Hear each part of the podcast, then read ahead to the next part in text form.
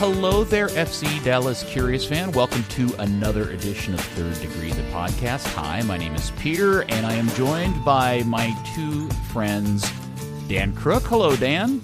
Hello. How are you? I'm super. Boy, you sound incredibly chipper today. Is that because Luton Town won last weekend? Yeah, two in a row. We're we're not bottom anymore. We're just second bottom. Pip pip. And of course, our fearless leader, editor and founder of ThirdDegree.net, Buzz Carrick. Come in, Buzz. Hello, Peter calling in today from Denton, Texas, where I'm ready for the Diablos' first ever U.S. Open Cup game. Ooh, you know what? When is that game? March something. Is that the game against? Uh, is that the game against the Rayados? Uh, yes, on the 25th. Yep, against On- Rayados. In March. Yep. Okay. We uh, Andy and I have talked about turning that into a road trip and going up for that. I'll be there. Be awesome. Wait, in 2020? Yes, of course, the year 2020. I was just. You're asking the date really slow, really gradually, so I thought I'd jump in on that. Oh, I'll be there too. All right. Yeah. Well, maybe we should just have like a big party van, or we should uh, get a bus. a Oh, It'll party be like bus. the Rayados again. We can just start playing the Dale Rayados on, you- on Oh. YouTube. Let's not do that. Let's not do that. Yeah. No, let, us not do that. Um, okay, so we should talk further about that. We're a month out. We got plenty Yeah. of time to figure it out and plan it, but that does sound like a fun night, especially because those two teams, and it is Open Cup. Uh, all right, well, let's move into uh, topic du jour, which is FC Dallas. First question I want to ask you guys is um, the MLS website yesterday or today posted top five players for every position. And there was lots of uh, mention of FC Dallas players in there, which was super cool. But am I the only one? And I'm torn by this because it's a really great honor. But is anybody else a little weirded out by the fact that that whoever wrote this article thinks that the best left back in MLS is a guy who's been playing left back for maybe two years? In in Ryan Hollingshead, by the way, who was ranked number one on the list at left back. Well, I, I do think that Ryan was the best left back in MLS last season. I don't know if that makes him the best left back like in MLS right now. You know, because I think you have to think bigger picture than just one season. Because if you obviously if you include more than one season, then no, he's not. It, it was a bit of a weird one for me. I thought FC Dallas kind of got hard done by in some places, but I, I'm not sure Ryan Hollingshead was really top three, let alone top. Just, uh, I, I honestly thought that list was completely flipped. Yeah, I, I think Ryan's come leaps and bounds in the position, and he's certainly the starter on this team uh, at, left back, and I have no qualms about that. But I, I, I, was, I'm, I'm never-endingly surprised that people think he's the best in the league at the position when there are guys that have been playing it their entire career. But I, I don't know. I was just wanting to get your. Uh, I'll tell you what, I, I kind of took from that list, just from the defenders as a whole. Uh, they want um, whoever wrote that is clearly a an obsessive fan of the or stan for for the uh, the millennials, um, myself included. There, damn, um, is, is clearly a fan of those mid '90s Brazil teams where you know the third best striker played left back and the fourth best striker played right back because their wing back choices were absolutely bizarre. Yeah, I uh, the list was weird for me too, but that's not the first time I've seen people list Ryan as the best left back in the league, and and this was just kind of a continuation of the same theme. And I and I don't want to I don't want this to come off as knocking Ryan because I'm not trying to do that. I just it's weird that in a league of all of all these players and all these people that have played left back their entire career, people are putting him as literally the best left back in the league, and. I don't know. It just seemed weird to me. Also, today, speaking of fullbacks, on the other side of the field, Reggie Cannon caught a little social media uh, noise today. Charles Boehm uh, uh, tweeting out some news that maybe the club or Dan Hunt has told him directly that they continue to work and make effort to try to sign Reggie to a long term deal. Buzz, what do you know about that? Well, I think if you read the quote, he actually didn't say. Um, does he say long term? I think he said big contract, which is not necessarily the same thing. Fair enough. You're right. It does say big Yeah. contract. I just assume long term, Right. but go ahead. Well, I'll try and explain that. I actually predicted that this a contract like this would happen uh, about a week ago on for my Patreons, and um, the reason something like this would happen is be, is twofold. uh, because the, the club has Reggie this season and next season because of their contract options, but it's at a really low number. So essentially, they're offering Reggie. We'll do a, I assume they'll do a two-year deal, so the length is the same. We're going to bump the money way up, which for him could be anywhere from 250, 300 up to, I suppose, theoretically like four, five, six, like Jesse and Paxton got. And the reason you do that without getting anything longer is because Cannon wants to go and wants to be sold, and you can sell him for more money if he gets paid more. See how that works? Because if he's getting paid 80K, they're going to say, You clearly don't value him. We're not going to give you any money for him. Whereas if he's getting paid 500K, well, obviously you do value him and he, therefore he's expensive. So that's the trade off. And then with that contract, you would say Reggie gets the benefit of the money short term, the club gets the benefit of a higher sale price, and you make some sort of handshake agreement that we'll try our best, do our very best to sell you this summer, this winter, whatever it is. And that's why you would see a deal like this happen. And that's why Dan's talking about offering, quote unquote, offering Reggie security because this is his home. We want to take care of him. That's well, how this would all work. All right, but uh, if anybody is suspicious or wants to look at it with an alternate uh, motive uh, in play, uh, is there any suggestion that what signing him to that type of deal does is actually strengthens the Hunt's ability to maybe over evaluate uh, Reggie in terms of money and make it more difficult for clubs internationally to buy him, locking him into staying here in Dallas? it would make him more expensive for sure than he is now. Um, and that's something where Reggie would have to decide is it worth it for me to get this money to be more expensive? And part of that too is if he costs more money, the player gets a cut of the sale, right? So he would get more money when he's sold and he would get paid more because you'd have to give him a quote raise when he would go. So like if his if he's getting paid 500 here instead of 80, then whoever buys him is going to have to pay him a raise comparative to that money. So the, those are the benefits of Reggie. And what he won't do, I'm quite sure, is extend. So he won't give them more option years so that they could lock him up. He'll want to maintain that two years. So that, that's why this trade off will be, the, from where I'm reading it and from what I'm hearing from people, that if this does happen, the trade off is just going to be the money, you know, in order to get the higher sale for FC Dallas. But we can all agree on that uh, the Hunts own the advantage here in terms of position because they do have that additional optional year to keep him here if they choose to do that. Yeah, that's exactly right. They have him through uh, the end of the 21, excuse me, the 2021 season.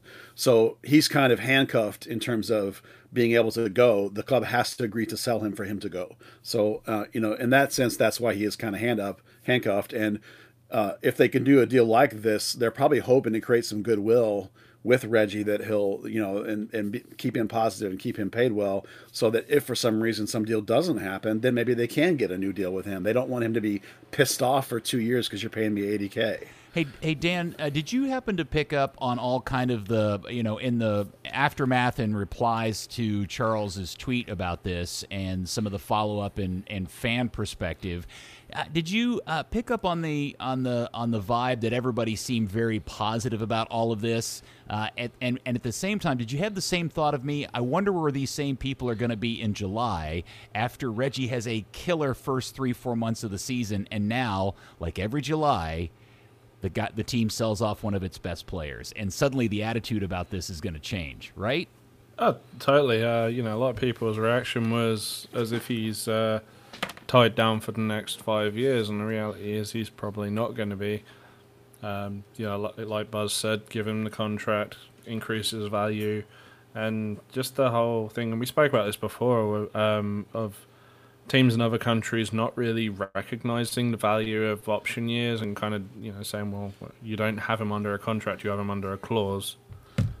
Uh, you know, yeah, people are gonna, you know, he has a couple of good months, gets sold in the in the European preseason, the prime time to be sold, and then you'll have the uh, the same. The Hunts are trying to sac- uh, to sabotage the club and blah blah blah. Why do we sell the best players in the summer? And you know, it's kind of the reality of MLS wanting to be. Uh, a selling league and FC Dallas wanting to be a producer of talent rather than a procurer of talent. Yeah, Andy on the radio show actually has brought this up a couple of times, specifically the conflict between the schedule of MLS and the desire to be a selling league. Those two things are really in conflict with each other. Uh, MLSsoccer.com also uh, posted predictions on finishes. Uh, they got a bunch of different people to kind of predict where they thought uh, each team would finish in their respective conference. And I guess on the six or seven different people, it appears most people see Dallas Dallas finishing somewhere in fifth. I saw somebody uh, post as high as fourth and a couple of people as low as eighth. And the reason why I bring this up is is the and, and I'm sure we'll do predictions uh, next week. But I do want to throw in here uh, the one thing that makes me curious or. Uh, the one thing that makes me uh, think about how I feel Dallas will finish this year is the Reggie question, which is if Reggie leaves in July, and we all assume he does, how ready is his replacement going to be? Because there's essentially two options as I see it. It's either Bressan, who stinks as a right back, and we know that because we've seen him fail there, and the other one is a kid who I'm assuming by the time July has showed up, has probably only started one or two games uh, for the club this season. Well, you could throw in Johnny Nelson too. He's played opposite side before, but um, between the fact that Reggie's probably going to make the Olympic team and Reggie's probably going to continue to get called up by the national team, you know, Reggie might miss a whole bunch of games in the first half of the season. So uh, I think there's more chances to get um, whoever the replacement is going to be ready than we might have expected. So I would expect more like five or six chances to start. Um, you know, and then you can also include in North Texas time, of course, and, and then Open Cup play if that happens soon enough. I don't off the top of my head remember when it is. Um, you know, it'll be very telling when Reggie does go to the Olympic team or the national team who gets those games because that's going to be pretty clearly the indicator of uh, uh, which direction they're going. All right, so uh, we'll. I guess we'll just have to sit and wait on that. Are we are we going to do predictions next week, guys? Is that what we? Yeah, let's do, do next week. Uh, yep. Hey, uh, Dan, I know you're not big on predictions. Well, can we get you to do? Oh, I just don't like predicting games because uh, I always get those uh, horribly wrong.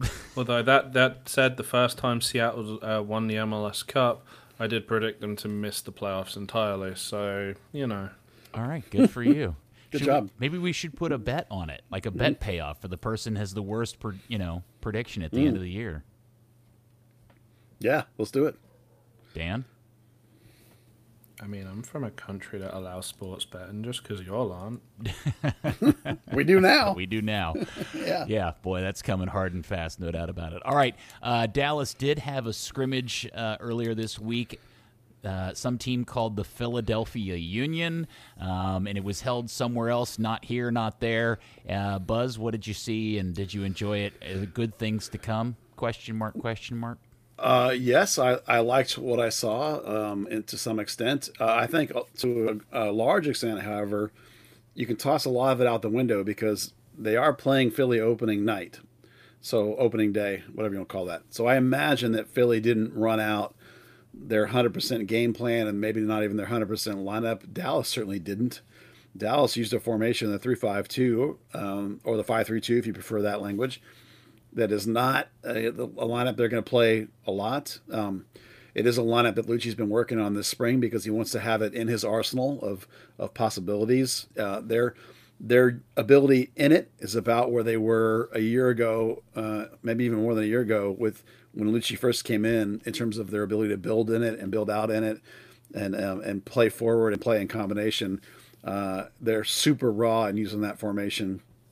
They did much better with it with the starting sort of group than they did with the later on sort of group with a lot of young guys that really have no idea how to play that formation at all, and you could really tell that it got really rough at the end. But um, so both teams, I think, probably played their cards pretty tight in terms of how that will translate to opening day. But I did like it. I did think it was an interesting changeup. And overall, Dallas uh, clicked pretty well and looked pretty good in terms of uh, the new pieces that are available to play. So, Dan, based on uh, the fact that we, you know, you guys haven't really seen the team play a lot because a lot of these games have taken place elsewhere than here. Um, are you getting a sense, Dan, based on your time at training and what you've watched online, as to where this team is in terms of form so far, leading into the first game in a few days? I mean, it's, it's kind of tough to, to grasp. We had that two week hole when they were in California with uh, very little access that, that made it difficult to uh, um, to, to judge any of that. Uh, and I speaking to Luchi, he he seemed uh, you know pretty happy with it, where they're going. He said he felt that they were at least a week or two ahead of schedule from where they were last year, just with uh, playing Oh MLS. goodness. Yeah, that, that that? can be edited out, right? Maybe. I accidentally burped. Okay. Um, I thought it was a hiccup. um, sorry, I've lost my train of thought. Uh, yeah, he was happy with um, you know the team playing a higher standard of opponent earlier in the season. Uh, happy with the increased travel, not just going to Arizona and then coming back, but going to California, coming back, uh, going down to San Antonio, coming back, going out to Florida, coming back. He's talking about the the stress, the mental uh, and emotional stress that puts on players. Um, he did say they opted for the bus to San Antonio for that reason. Not sure I'm completely buy that one. Um, but that is a longer bus ride than they are, are even allowed to take under the CBA. So that's definitely uh, a good, you know, stress test there. I'm, I'm sure it was all about team building and spirit. Spirit, yeah, spirit, Yeah. Spirit. because they had to pay to put their bags on the bus too. Right, exactly. Did, did they? All right, I just I thought thought it was a a good link. No, Dan's making a Spirit Airlines joke. Oh, I missed it completely. Right, yeah. Yeah, Um, let's keep up. Flew over my head. Hey, That's my bad. I do have a question for both you guys. What's the deal with uh, Ricardo Pepi starting the last two games over Cobra? Well, um, that probably means that Ricardo Pepi's starting opening day. Um, there's some. Whoa, uh, whoa, hold on. yeah. Wait a second. What? Yeah, yeah. Um, th- it's a little surprising, I know. Cobra doesn't cha- suck that much, does he? No, no, no, no, no. There's some chatter floating around that um, Cobra has to have, uh, or is going to have, some kind of uh, procedure or something medical. Uh, We're not really clear what it is. I don't think he's injured. It's one of those things that the team's not going to discuss because it's something personal. Um, you know, and, and I'm not, so I'm not going to pry deeply, but um, you know, apparently there's a good chance that Cobra's not going to start opening day, but it, but it'll only be a week or so apparently. So uh, it's hard to get more getting hair details on that one. We don't. know. maybe so. He does keep his hair shaved pretty short. I mean, uh, It's actually an know. extension to the Cobra tattoo. He's getting it. yeah, Yeah, okay. get more It's ink just going to done. run down his butt and down his leg. Yeah, I don't. Uh, you know, when something's personal, when they tell you something's personal in nature, it's hard to really dig into that, and, and maybe we'll find out eventually what. Well, the no, deal that makes is. me want to know even more, dude. Yeah, I know. maybe it's a vasectomy. I who knows. Well, that would be really sh- that would be really crappy time to have a vasectomy is right before opening day. I would like to think that Cobra is uh, planning his childhood work. You've got to better you've got to that. take from it that if it's going to be this close to opening day and uh, and and leave them out of opening day, that it's not a cosmetic procedure or something that could have been scheduled beforehand, but something that's kind of come up or lingered, and it's it's key to get it out the way sooner rather than later. Yeah, I, I'm sure. I, I'm sure there's a completely valid reason. But when Buzz said that Ricardo Pepi was going to start the opening day game, I was that just completely stopped me in my tracks because that I was not expecting. But Well, we don't know for sure, but when you when you have a guy start the last couple of games of the spring, that's usually what that means. Well, I mean, along with whatever Yeah. you're hearing, I mean, if, Yeah. if in fact you're Yeah. also getting that in addition to, you know, some sort of sense or vibe or, Right.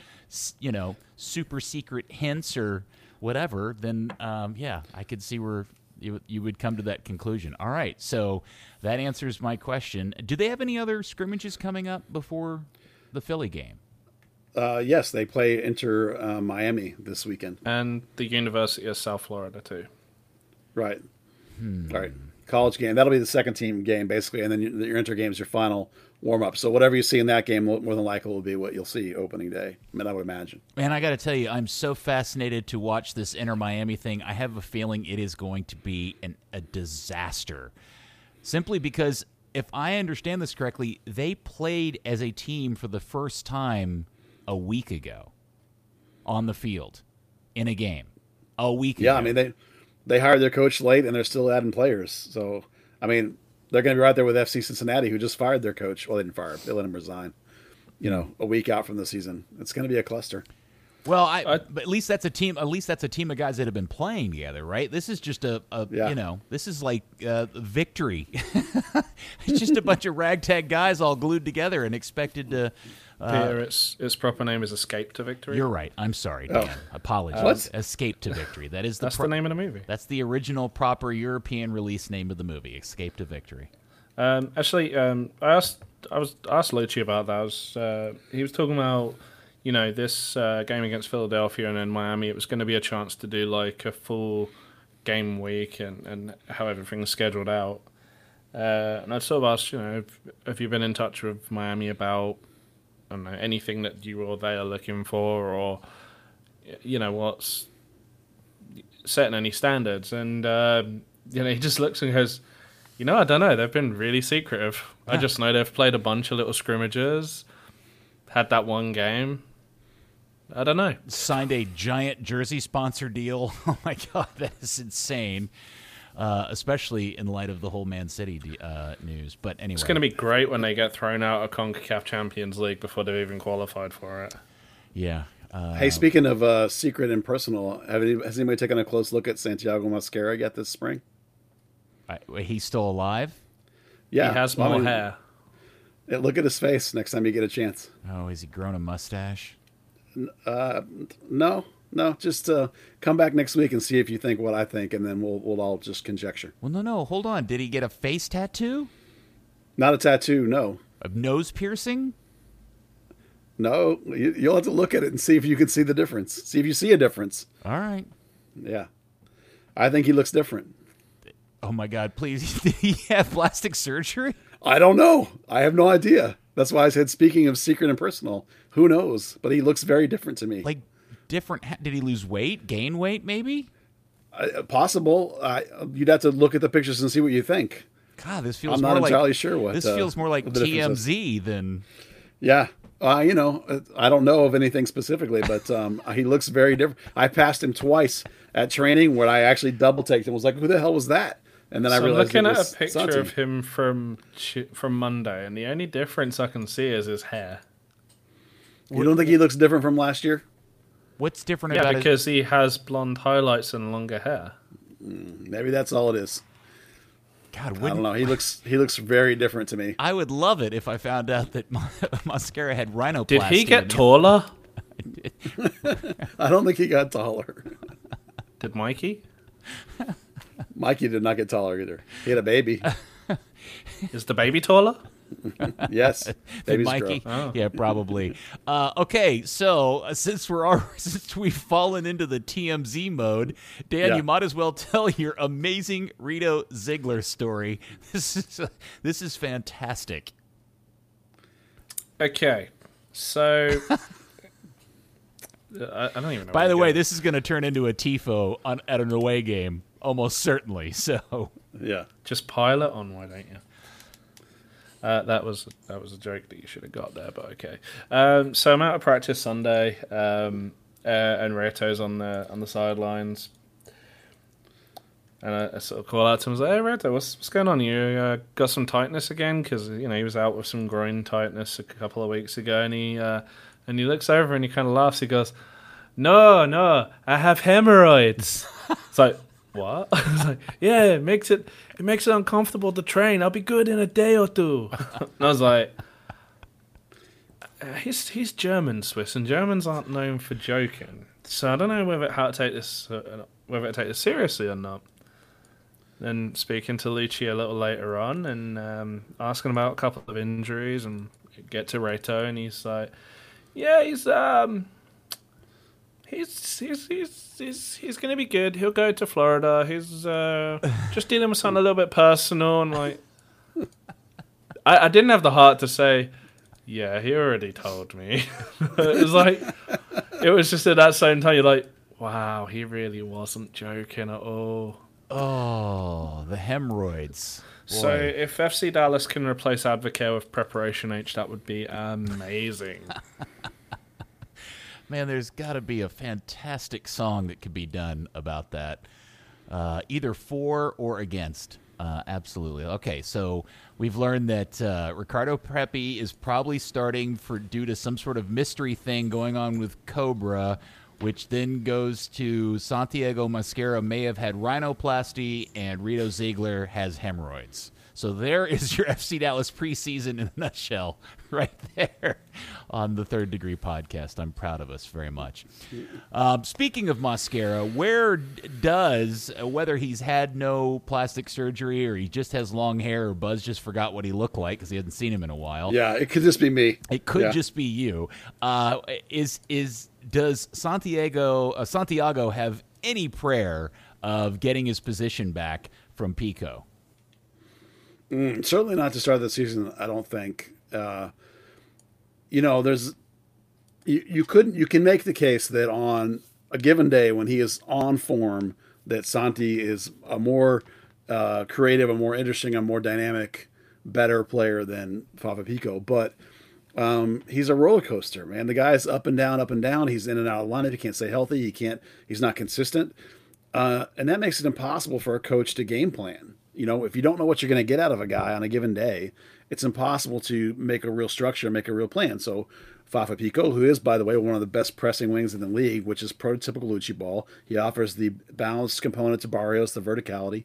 So, if you're Luchi and you're trying to make a game plan, you're trying to beat players in a parity league, beat teams in a parity league, you know, why wouldn't you go with the guy that's the everyday professional and consistent? And this is both games and training. You know, part of being a pro is showing up and being ready and playing every time. Uh, and I think that means that Fafa's it's Fafa's job for the, you know, as long as he holds on to it and keeps playing, unless Mosquera finds himself again and starts producing at a high level consistently, it'll be Picault from here on out, pretty much. All right. Now, when I uh, I've talked to friends that know uh, his time at Philly, I've read a lot of reviews and so forth, and the general consensus isn't too dissimilar to the Badji, uh, uh, you know, kind of reviews that I got back in the day, which is good guy, hard worker. Well, maybe I didn't get that about Badji, but the the one thing was not really a great finisher. And I'm wondering if either one of you have seen anything that uh, jives with that or contradicts that in the time that you've uh, watched him this preseason. No, not I have not. That seems right on the mark. I mean, he was able to finish from a yard out yesterday, so that's uh, that's that's encouraging at least. Um, But you haven't seen anything consistent in practice, like shots from distance or cutting back and finishing in the box. I've seen him hit a couple, but no, not really. Um, even when they played a four, uh, three, five, two with him as that kind of like side to side forward, um, you know, he, he kind of didn't really. He, was, he still has his knee strapped up at the time, granted, but he didn't really uh, look too threatening in front of goal. Um, no, All right. uh, um, if if we could if we could just sort of drag you back a little bit to uh, the uh, Santi hemorrhoid versus talk. No more. No more hemorrhoid talk, Dan. Okay. No, no more FCMZ. Um, oh, 3DMZ. There you go. That needs to be a T-shirt on the uh, on the store. Go going to work, Buzz. Um, the Fafa versus Santi thing. So um, one thing for at least the start of preseason is uh, Santi was used more as like a ten, just as a body with. Uh, w- with really anyone else getting time on the left, so I don't know if they were trying to you know, like they've been doing with uh, Derek Wardock at left back and Johnny Nelson in midfield, trying to sort of get him a little more acclimated to uh, playing that kind of advanced playmaker role. But it it doesn't seem like uh, he going to be the first choice left wing. All right. Uh, in other news, uh, Nkosi Burgess signed with the club, which I, you guys seem very excited about, but that does leave Cal Jennings kind of out in the woods. Uh, Buzz, what's your, what's your uh, take on the, on those two items? Well, uh, first off, uh, Nkosi Burgess wins the uh, greatest contract signing shirt of all time contest. If if you knew know there was a contest, there definitely is one uh, for wearing a long sleeve tie dyed ACDC t shirt. So that's a win. and uh, the the thing I'm excited about about Burgess is that Is that it? Did uh, did Dan wear his matching one? Uh, No, no, signing? he didn't. Okay. Yeah, that would have been good if they'd had matching ACD shirts. Um, is the the remarkable progress that he makes because I'm sure Dan will uh, back me up on this that he was atrocious the first couple of days in in training, but um, you know the athleticism is remarkable and he does have the basic skills. So the um, the progress is really astonishing, even just over the first three or four weeks now. Um, you know he's still a ways off, still going to play for North Texas a ton, but um, to watch that kind of progression, uh, you know, can guys be taught? Can, are they coachable? That's a big thing, and he clearly is. So that's a positive sign with him. Um, Jennings is interesting, and Dan can tell you about the boots thing that makes it clear that he hasn't signed yet.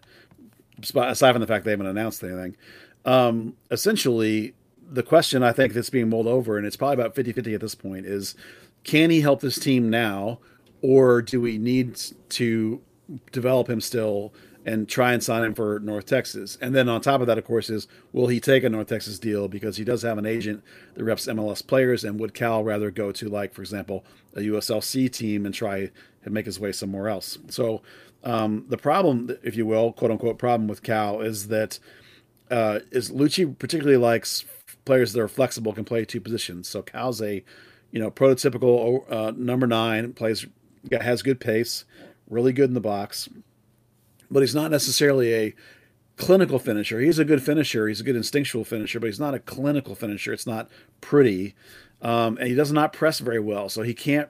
Uh, he can press, but he doesn't do it uh, the way Luchi wants it done over a consistent long game because he's used to subbing out. He's used to not going 90 minutes. He's also used to being the man. Um, and so far, he's not really very good at playing wing. So there's a lot there are some things there that are good, I think, uh, that they can build on. And I personally think they should sign him, no question. But I'm not the coach, and there definitely seems to be a question here of whether they would rather have him at North Texas or MLS, and w- will he take either one of those? Well, presumably he takes an MLS deal, but will he take a North Texas deal? I don't. I don't know what the, what's going to happen. Well, and this week's the big test for him. Probably the game against um, who's the college you're playing, Dan? Florida. Um, uh, South Florida. South Florida. That game probably will be the big tester, final shot for him to prove yes, you should sign me, or no, I'll put me on North Texas.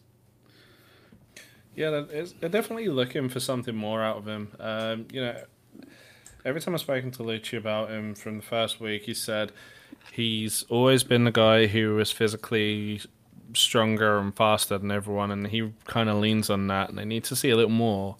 Uh, he, he's not saying that quite as much now, but he's just saying need to see more decisions still to be made.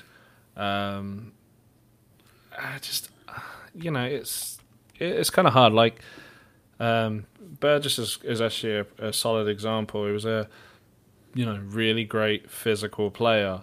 He's upped his passing game. He looks more measured in, in when he sort of tries to bolt forward into a challenge. He's he's showing them something to work with, and I, I just feel like they're waiting for that with Jennings because, you know, you think you've got Ondrasek, you've got Pepi coming up, you've got Jesus can play up top, you're gonna have Franco Jara.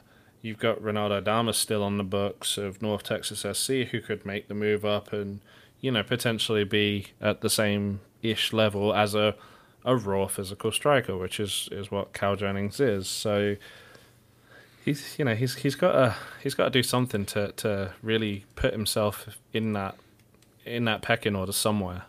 All right, now Dan, I'm going to stick with you for a second. And Buzz hinted at this uh, a few minutes ago. Uh, something you wrote in a practice observation earlier this week was one of my favorite things you've ever written, and it's uh, the type of insight that fans can only find at third degree. You're not going to find this kind of stuff anywhere else, and it really separates you guys from everybody else. But tell everybody your observation about the shoes tied to Cal Jennings and then how that relates to Tanner Tessmann, please. Yeah, uh, sure. So um, MLS obviously sponsored by Adidas. Part of the contract sorry, that's, is that's that's pronounced Adidas here in the United States. Dan. The, the guy's name was Adidasler. It's Adidas. Don't yeah. ruin my childhood. history lesson. Yeah, fine. Adidas. Adidas. All day I dream about soccer. Yes. That's how you learn to spell it here over the states. Anyway, I'm sorry to interrupt, Dan. Oh. Please tell the story about Adidas and Tanner Tessmann and Cal Jennings. Um, yeah, so uh, obviously with uh, Adidas sponsoring the uh, the league, they have a little clause that says that any player that isn't signed to a boot deal with another company has to wear Adidas cleats. Um, so they have a big shipment every, I think it's like quarterly. It's every couple of releases. Uh, so the current shipment is still October's boots, um, which are green and orange when you see them. Uh, so any contracted player right now is playing in uh, in blue and white ones, which are the January release, and I think that's called the encryption pack, maybe or something like that. Uh, anyway, so you know these are like two hundred and fifty dollars a pair. So they don't just give them to everyone; they kind of give them to players as a sign of faith that hey, we think you're good enough to sign, or we've signed you. So Derek Waldeck, after signing for North Texas SC, now he's playing in in those green cleats. Uh, Cal Jennings, however, is still playing in the white Nikes that he played in in college. So, if he signs for it in MLS, he has to wear those Adidas cleats. So, it, it just I don't know something doesn't really add up there. All right, like, now relate that to Tanner Tessmann. Because Tanner Tessmann is wearing those wearing um, the new the green and orange ones. Yeah, yeah, which uh, means you know the the club have given some, and you know there's been examples in the past where someone just c- traveling into town they've uh, lost their cleats or they've you know not remembered to bring him to the stadium, and they've been like, okay, well yeah, here's here's some cleats to play in, but this is like kind of you know like obviously Tanner Tessmann isn't one of those people. You see him playing day in day out in those. Okay, so uh, Dan, that's a fantastic observation, and again, props to you for bringing that up. Uh, that was one of the best things I've read uh, about the club in a long time from anybody. So uh, it was I would have nobody else would have spotted that, and I love you for uh, spotting that. But Buzz, is that not an indicator that somewhere in a room? Uh, Luchi and the Hunts and uh, whatever the Brazilian dude's name is. I always forget it off the top of my head. The technical director, um, Andre Zanotta. Zanotta, thank you. Are they all like huddling together, trying to figure out how they talk Tanner and his family to skip the college thing and sign a homegrown deal? Is that what really is going on behind the scenes right now? Yes. Yeah. Okay. Thank you for that um, insightful yeah, answer. I, will tell you why. the, the, short answer is yes. Um, you don't uh, FC Dallas in general, uh, and in Tanner Tessmann's case, case specifically, you don't have uh, a player of his caliber from the 19s in your first team camp for all of spring training like this, taking him on both road trips. Ha- uh, more importantly, having wear having him wear first team gear which is does not happen usually until you actually sign. Like the day you sign your contract, they give you the first team gear, and so he's already wearing the first team gear. Now it is preseason, so uh, but and if this was in the regular season, I'd be already saying, "Oh, it's done." So there's no question that the club is doing everything they can to get this kid to sign a homegrown contract. The only question is going to be, uh, the kid is not dumb. He knows what a Clemson you know situation is worth, what that scholarship is worth. He knows what other guys get paid because the league announces it. So it's only a question of can they bring enough to the table to convince his family and him to forego that Clemson relationship to sign. So is that going to happen now? Can they get it done? Maybe let him go for one year and do a Brandon Servania, Reggie Cannon one and done.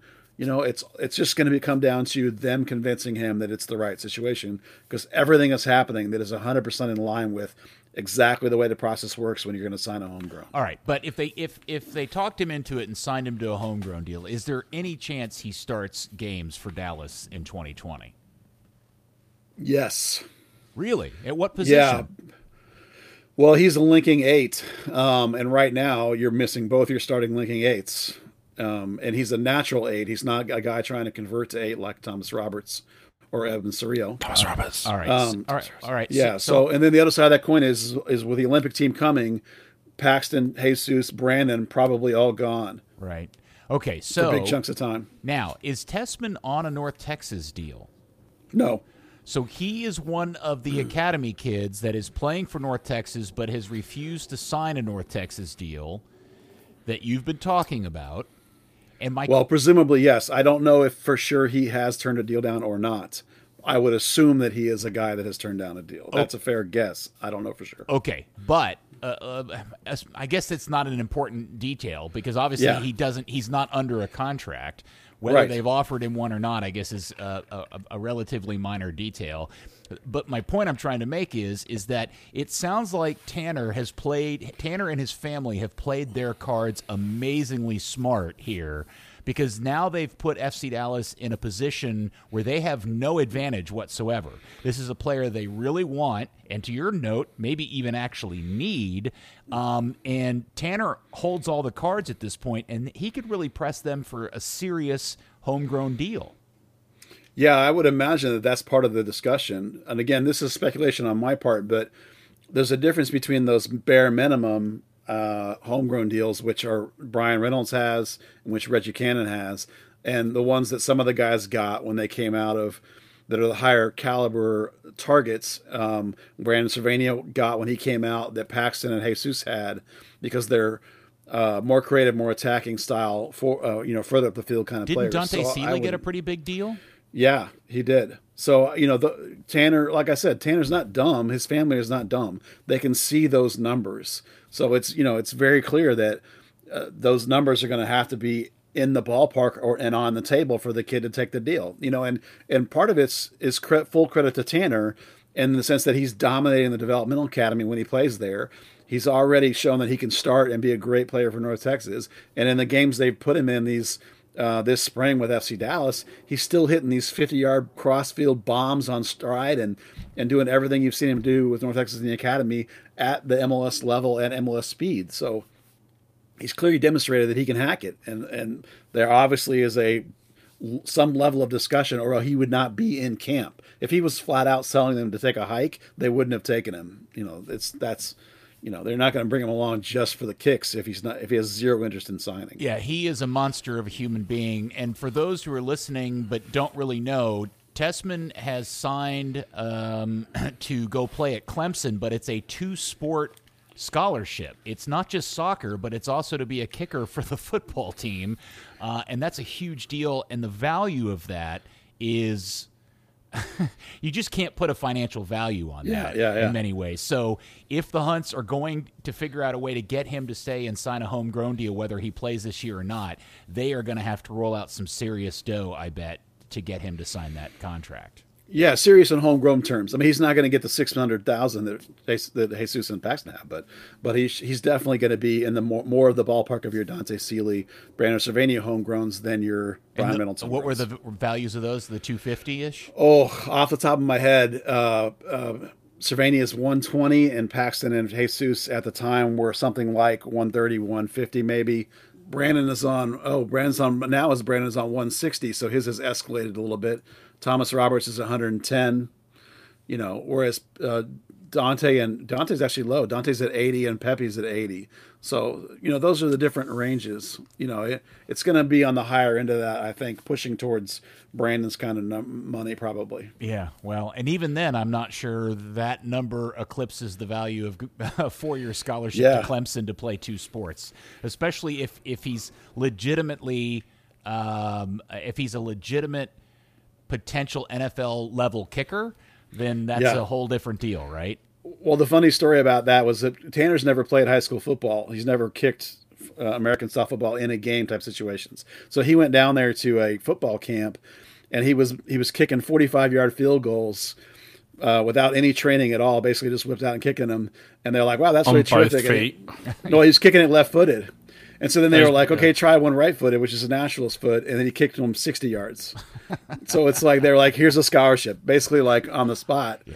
you know but the, the the bottom line uh, in this kind of situation is what's the kid's dream does he want to be a pro soccer player or does he want to be a pro football player if he wants to be a pro soccer player then it's a no-brainer that this is the way to go then the question is only a one and done versus now you know so it's going to be down to him and how much money it is Yeah, I, the Tanner Tessmann story is one to watch for this season. Uh, I, I don't know how soon or quickly that gets rectified. It, obviously, it's going to have to be sooner than later because the kid's going to leave for college. But um, I, I, I find that uh, fascinating. And let's uh, just quickly review some of the health stories. Uh, Paxton, Matt, Brandon, uh, Brian, and Thomas. What's going on with those cats? So Pomykal should be cleared by the end of the week. Hopefully that means he'll get some playing time against Inter Miami. We'll see.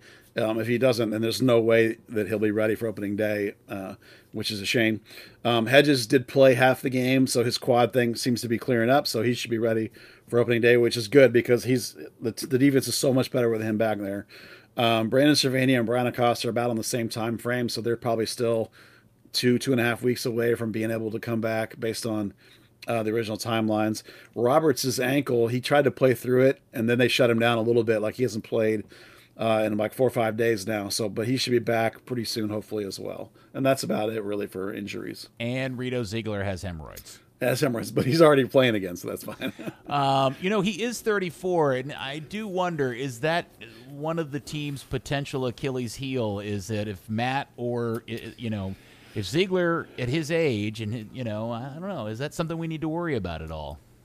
I'm definitely worried about it. Um, you know, Ziegler is a defender that's more about his mind and game reading.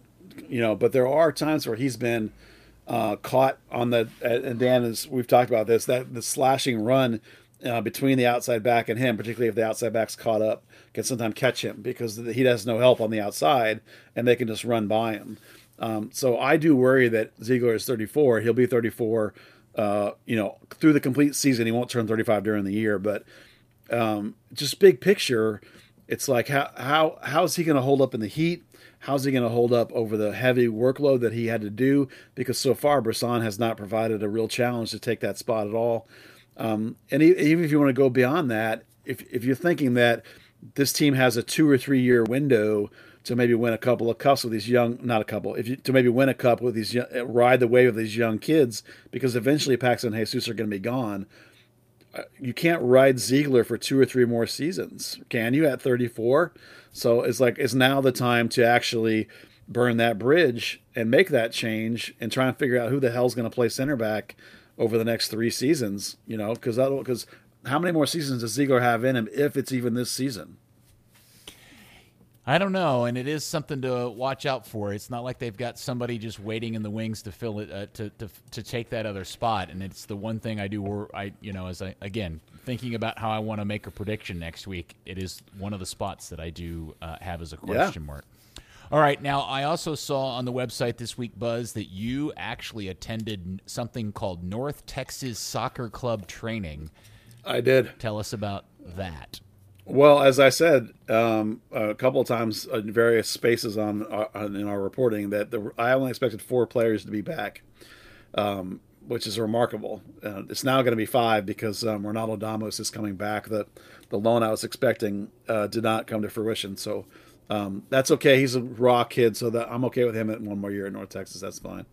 Um, but other than that, there's a whole bunch of guys that I've never seen before. Um, and some of them are new signings, uh, one of which uh, named Juan Manuel Alvarez. The coaches just call him Juan Manuel, so I'm not sure which one of those various names is his actual last name, but um, he's apparently good enough that they took him to Florida. FC Dallas did, wow. which is interesting. He's the kid from Monterrey that's here for a year on loan.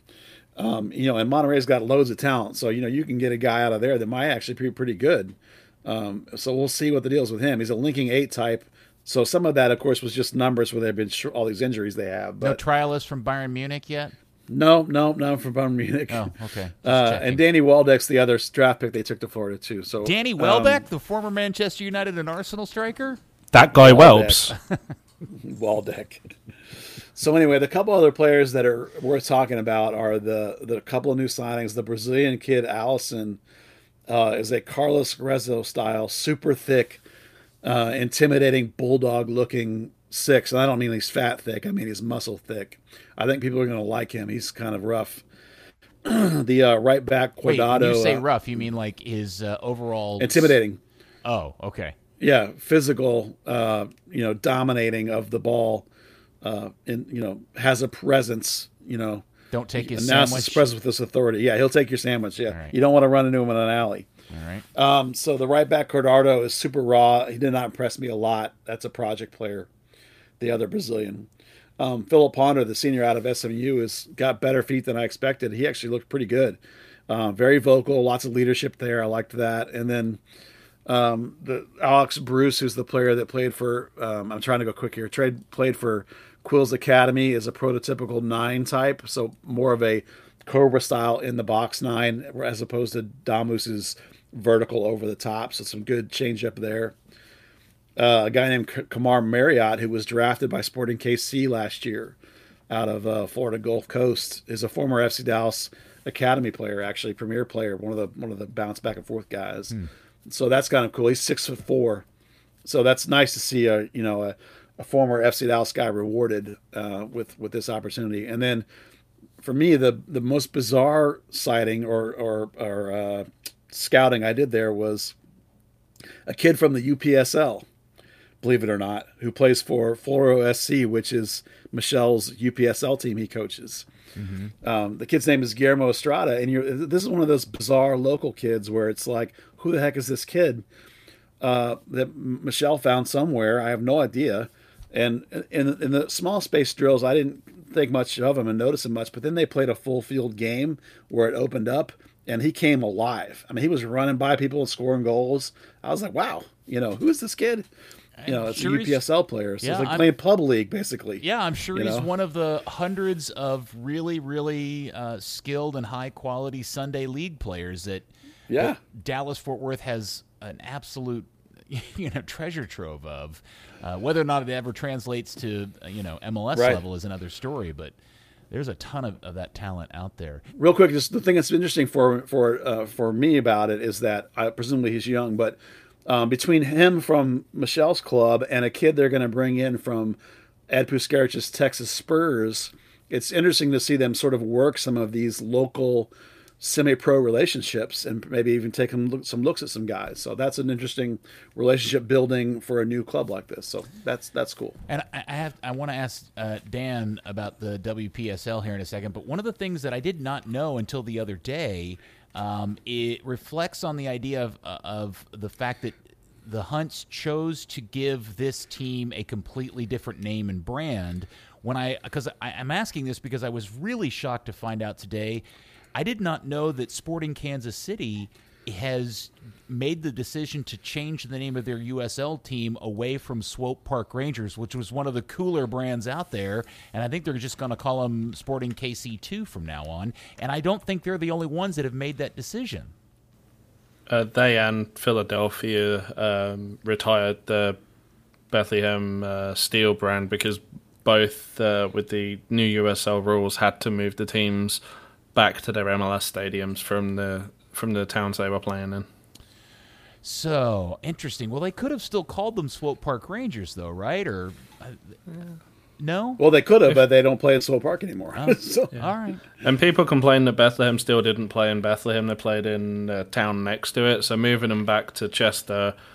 I mean, it was just kind of a piss take if you kept the name then. Okay, well, I, I, that was news. That was both of those were news to me this week, and uh, and I still uh, ponder on occasion the idea of whether or not naming this team North Texas SC instead of FC Dallas 2 or Juniors or something.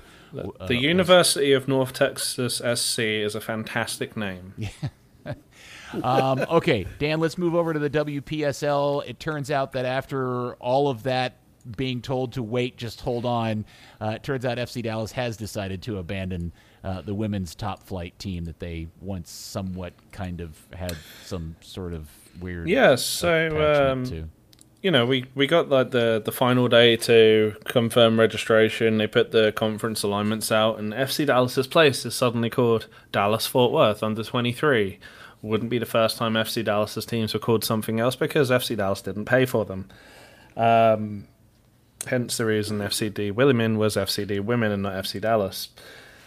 Um, so uh, obviously Buzz reached out to to FC Dallas and got this weird response of, um, "Hold on, we found, we think we know what team we're talk- you're talking about, but that decision isn't made until much later." Which you know got me thinking that's strange because normally they're holding trials by now, right. and uh, you know in full in full preseason mode. The league starts in May, but for the ECNL and, DA girls, they they're getting ready, and then the uh, the college kids come in a little bit later on. Uh, so actually, uh, John Sager, uh, South Star FC, the team president there, um, reached out and said, "Actually, yeah, we've uh, we've been approached to take the the second spot, the the vacant spot." So, yeah, FC Dallas completely uh, inaccurate in what they said. They actually, um, John told me he was offered the the spot by WPSL back in December. Oh wow. Okay. Yeah. So so essentially, Dallas isn't going to have a team. There will be a team in Dallas, but it's going to be a sister club to the one in Fort Worth or something Yeah. along those So lines. the one in Fort Worth is actually managed by Eric Cor's wife Susan, who is a former U.S. Women's National Team striker. She was the next Mia Hamm at both UNC and for the U.S. Um, a couple of injuries and stuff uh, kind of sidetracked that a little bit, but um, you know she was a she was a successful college coach. Um, her and Eric actually um, managed at, at university together. this is um, way more detail than I really wanted, Dan. Oh. So yeah, they they were they were really good last year. They had uh, Emily Alvarado, who is the Mexican national team's number one keeper. Who well, she was at TCU. They had a a go Ali Thornton, who was at SMU and now signed for Le Havre's professional team in France. They're they're very good. They have a very big squad. So they were like, hmm, we play at TCU. We have a large squad. Let's play in Dallas as well, and split the squad up, add to it you know, do what FC Dallas were doing beforehand, taking advantage of the fact that uh, Dallas Sting and Solar and everyone else don't, quite simply, don't have a solution for, for kids to play soccer past the age of 19. Right. How many of those teams are there now in the Dallas Fort Worth area? Uh, there are three. So there's the two South Star teams, and there's Texas Spurs, which Spurs, is okay. Ed uh, Puskarich's team. And then their Yeah, conference is. Uh, they're in Parker. Parker. I don't even know where Parker is. No, sorry, they're in Lucas. Oh, Lucas. Okay. Yeah, it's a bit of a weird drive. I vaguely know where Um, so there will be one team actually in the city of Dallas. All right. Well, thank you for clarifying all of that. Uh, FC Dallas women, RIP. Pour one out for them. All right. Anything else that we want to cover today before we wrap up this episode of Third Degree of the podcast?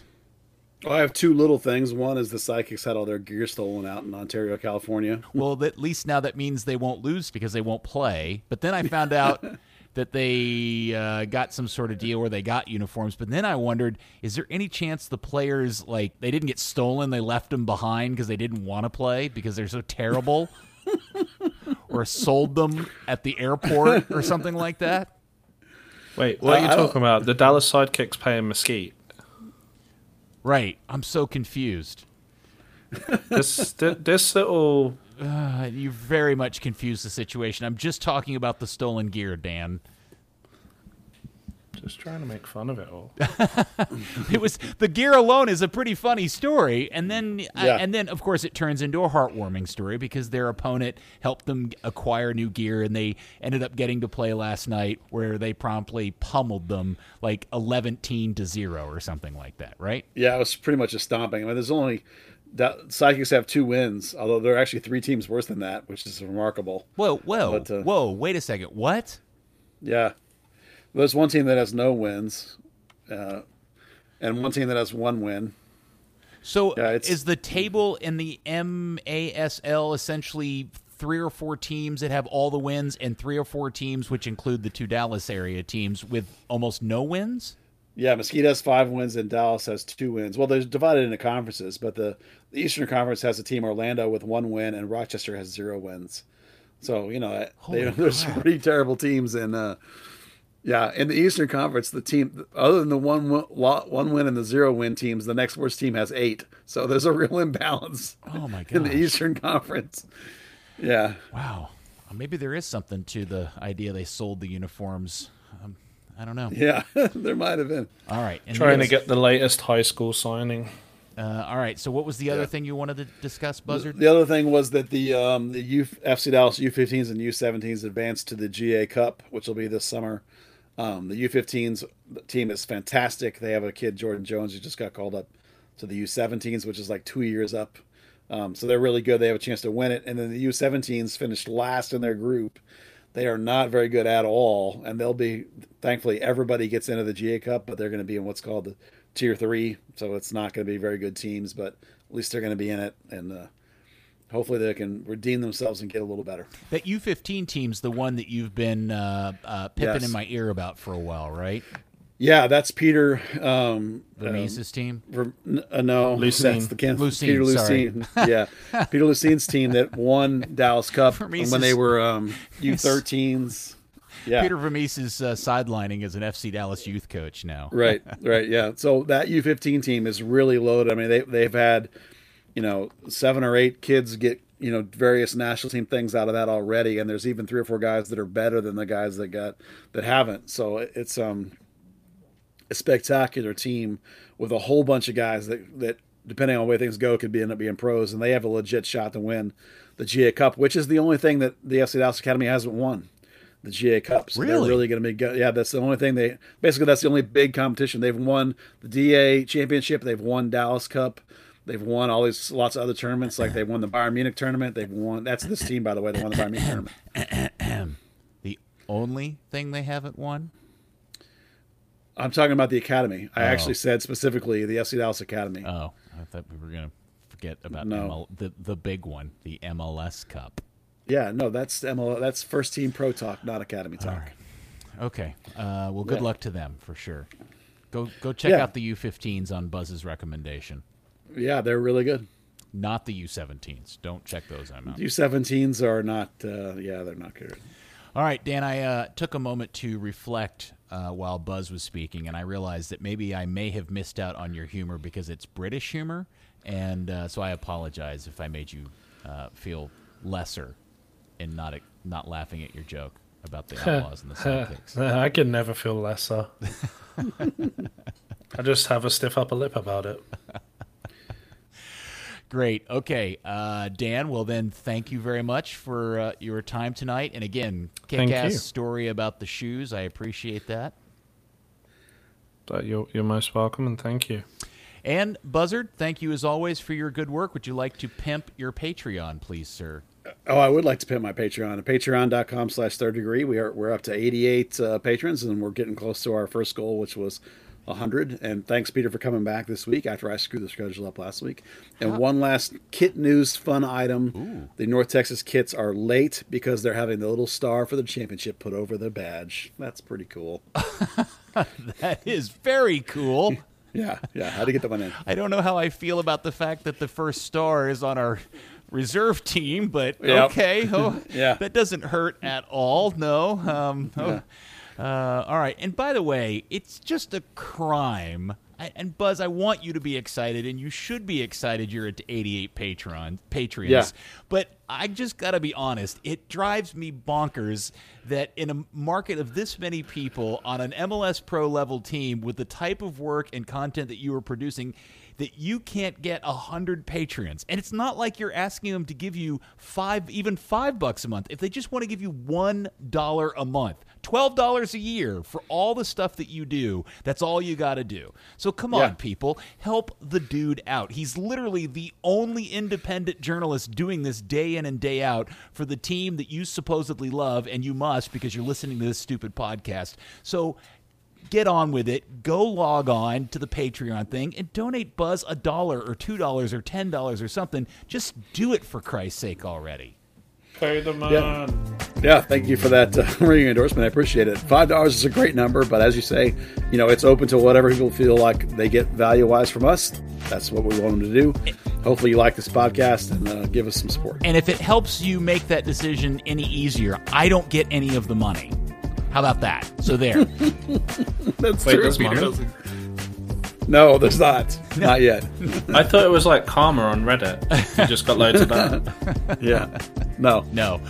All right. Thanks, guys. Uh, appreciate you. Uh, and I look forward to doing this next week. And thank you, FC Dallas fans. And we will speak to you, uh, like I said, next week with predictions for the 25th season of Major League Soccer on the next edition of Third Degree, the podcast. Thomas Roberts.